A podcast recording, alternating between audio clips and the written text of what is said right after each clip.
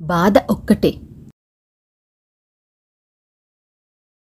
గంగాధరం అనే కూరగాయల వ్యాపారి దగ్గర సత్యరాజు అనే ఒక అతను కొత్తగా పనిలో చేరాడు. సత్యరాజు ఎంతో నిజాయితీగా పనిచేస్తూ యజమాని దగ్గర మంచి పేరు పొందాడు.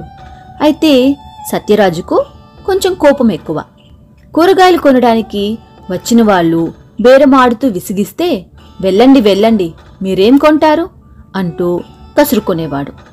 కొనడానికి వచ్చిన వాళ్ళను ఇలా కసురుకోవడం కోప్పడ్డం లాంటివి మానుకోమని గంగాధరం ఎంతగానో చెప్పి చూశాడు.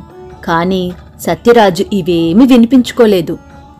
ఒకరోజు ఆ ఊరి పెద్ద వీరభద్రయ్య పని మనిషి మీద సత్యరాజు బాగా గట్టిగా కోపడ్డాడు వీరభద్రయ్య స్వయంగా వచ్చి గంగాధరాన్ని నానా మాటలు అని వెళ్ళాడు. ఇక ఊరుకొని లాభం లేదని గంగాధరం సత్యరాజును పనిలో నుంచి తీసేశాడు. దిగాలు పడిపోయిన సత్యరాజు రెండు రోజుల తర్వాత తిరిగి గంగాధరం వద్దకు వచ్చి తనను పనిలోకి తీసుకోమని బతిమాలడం మొదలుపెట్టాడు.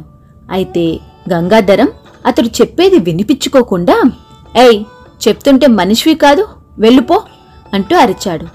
గంగాధరం తను కుక్కను వదిలించినట్లుగా కరుకుగా మాట్లాడడంతో సత్యరాజు మనసు కలుక్కుమన్నది. అతడు కళ్ళల్లో నీళ్ళు తిరుగుతుండగా తలదించుకొని వెనక్కి తిరిగాడు. వెంటనే గంగాధరం అతన్ని ఒరేయ్ ఇలారా అంటూ పిలిచాడు. సత్యరాజు వెనక్కు వచ్చి యజమాని ఎదురుగా నిలబడ్డాడు. ఇప్పుడు నీకు అర్థమయిందా ఒక మనిషితో మరొక మనిషి మర్యాదగా గౌరవంగా మాట్లాడకుండా కసురుకుంటే ఆ మనిషి ఎంతగా బాధపడతాడో? అన్నాడు సౌమ్యంగా.